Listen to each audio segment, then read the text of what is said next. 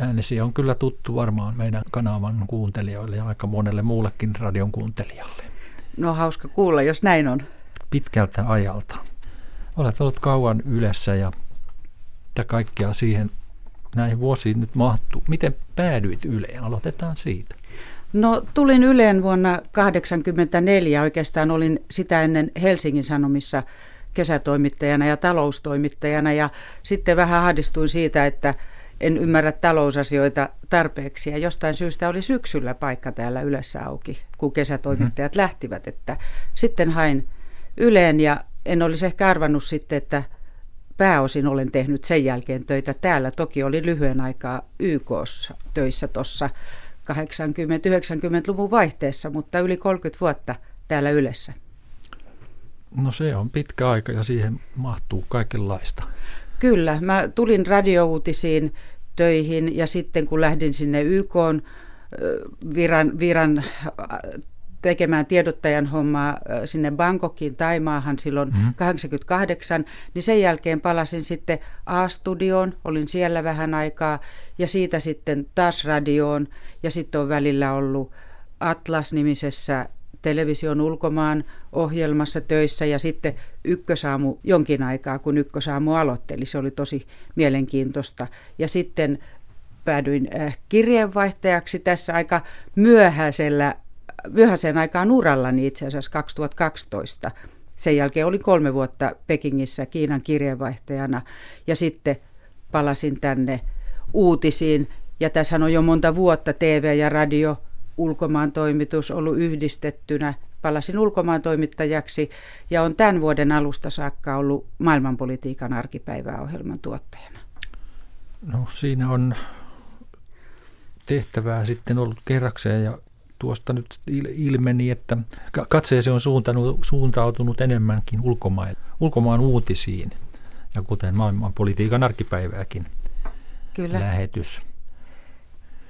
Että ei niinkään kotimaan uutisia. Miten tuota, nämä on yleensä aika vakavia aiheita, ainakin mitä maailmanpolitiikan arkipäiväohjelmassa, eikö se rupea rassaamaan aina kertoa ihmisille niin totisia juttuja, vakavia aiheita, sotia ja kriisejä. Niin, se on varmaan vähän luonnekysymys, että Voitko luulen, valita se, aiheita? Voin, voin valita, että ehkä sanon tästä, että kaikille tämä ei varmaan sovikaan, että liian mm. herkkä ihminen ehkä ei mm. voi olla, vaikka nyt psykologista testiä meille ei mm. tehdäkään tähän tehtävään. Mutta sitten tässä maailmanpolitiikan arkipäiväohjelmassa, että mua itse kiinnostaa tämä kovasti tämmöinen kovakin politiikka ja maailma on niin valtavan mielenkiintoisessa mm. vaiheessa. Otetaan nyt sitten vaikka Kiinan kehitys tai Yhdysvaltain kehitys tai mikä vaan. Mutta kyllähän mä voin, voin tähän valita aiheita, että olen puhunut esimerkiksi hyönteisruuasta, vaatetuotannosta tai kierrätysvaatteiden viennistä Afrikkaan, mm. joka sinänsä on kyllä hyvin vakava aihe, koska sen seuraukset siellä, että se tuhoaa sitä paikallista teollisuutta ja tuotantoa on vakava, mutta kuitenkin ne on semmoisia, että ei ole pelkästään niin kuin sotia ja kriisejä, että tämmöisen hienon otsikon alla voi oikeastaan mm. tehdä ohjelmaa mistä vaan. On siellä käsitelty mm. suklaan tuotantoa pääsiäisenä ja että aihe, aiheet Joo. voi olla monenlaisia.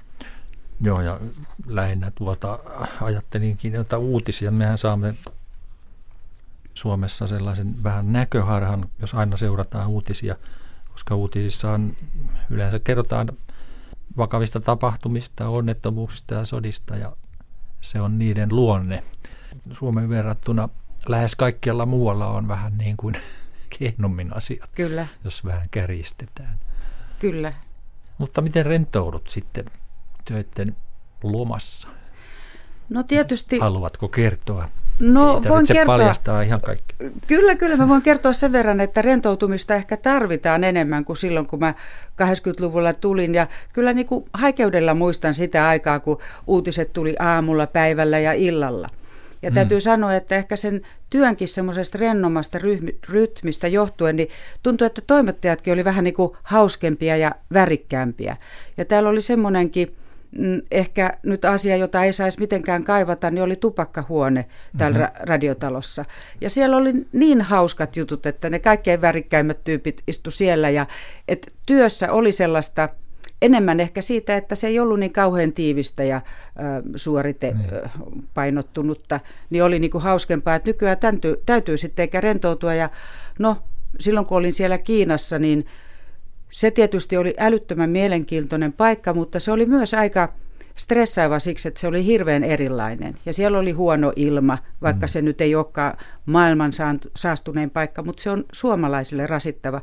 Niin siellä mä sitten löysin joogaharrastuksen ja sitä mä oon sitten täällä jatkanut, että se piti mut ihan hengissä siellä Kiinassa. Niin sitä mä oon täällä pyrkinyt jatkamaan ja sitten tietysti luen ja noin, mutta että joskus tuntuu, kun täällä jo koko päivän niin kuin tuijottaa ruutua ja lukee, niin ei niin paljon saa niin kuin luettua taustamateriaalia ehkä kuin itseltään haluaisi vaatia.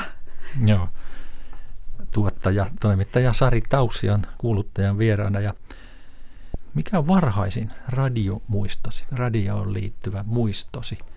No mulla ei ole mitään semmoisia... Jätetään se työura nyt sivuun. Mutta... Joo, mulla ei ole mitään semmoisia erityisiä niin kuin lapsuus, että näin, mutta kyllähän meillä siellä on Haminasta kotoisin, että kyllä meillä keittiössä siinä, kun aina perhe ruokaili yhtä aikaa kello 17, niin aina oli radio auki ja sieltä tuli siihen aikainen päivän peili, että kyllä mm. se joku Aimo Nikulaisen ääni niin kuin kai, kaikuu jo korvissa, mutta, mutta tota, mm, ei ole mitään niin kuin semmoista, semmoista erityistä, mutta radio kuuluu samalla tavalla kuin sanomalehti, niin radio kuuluu ihmisten arkeen. Aivan. Entäs televisio? Oliko teillä, milloin tuli No meille tuli silloin 60, 60-luvun mm, puolivälissä. Mä en ihan tarkkaa vuotta muista, mutta kyllä se silloin niin kuin ensimmäisten joukossa varmaan siellä Haminassakin niin oltiin sitten niitä, mm. niitä perheitä, jolle televisio tuli ja, ja tota, mitä siitä sitten katsottiin, kaikki muut varmaan muistaa ja muistelee nämä samat jutut, että tuli Peyton Place keskiviikkosin ja, ja sitten se oli hirveä vääntö, että sitä sai mummon kanssa katsoa. Ensin on overrausta ja sitten pääsi sohvalle istumaan, että se oli kyllä ihan mahtavaa. Ei ollut Netflixiä eikä Areena eikä Joo, muuta. Ei. Piti odottaa, milloin joku kyllä. ohjelma alkaa. Ja sehän oli hienoa sitten, kun se tuli. Joo, tutulta kuulostaa. Mihin, mihin nyt sitten tästä menet tänään? Palataan tähän päivään. Kyllä, mä tota, tällä viikolla maailmanpolitiikan arkipäivää ohjelman aiheena on vihreiden liikkeiden tilanne ja etenkin Saksa, jossa vihreä puolue on menestynyt hyvin toisin kuin Ruotsissa, jossa tuli huono vaalitulos ja Suomessa, jossa on tämä ajankohtainen kriisi, että ehkä vähän ikävälläkin tavalla se on nyt erityisen ajankohtainen näiden hmm. eilisten toukoaaltoa koskevien uutisten takia, mutta tota, tämä on semmoinen mielenkiintoinen kansainvälinen aihe. Onko siinä muita, muita vihreitä puolueita sitten Siinä olisi voinut olla äh, Ruotsi, Ruotsista, mutta tota, ei ole, on Saksassa käydään Bayerissa ja käydään Hessenissä, jossa näissä Hessenissä on osavaltiovaalit niin. tulevana sunnuntaina. Että kerrotaan niin vähän perusteellisemmin ehkä tästä Saksan poliittisesta tilanteesta. Ja kyllä siinä sitten pohditaan myös tätä Suomea, että mistä johtuu se, että Suomessa vihreillä on mennyt huonosti, että mm, minkälainen tilaus ehkä puolueelle voisi olla tai mitä pitäisi tehdä toisin ja pohditaan sitten sitä Suomea myös siinä. Kerro vielä lähetysajat vai kerronko minä maailmanpolitiikan arkipäivää? No se tulee lauantaisin Yle Radio 1 kello 12.10 ja Radio Suomesta 14.02. Ja uusinta, mm. joo, lauantaina myöskin. Ja sitten mm. on vielä uusinta keskiviikkona. Oliko se 17.55? Mä en ole ihan varma muistaako sen oikein.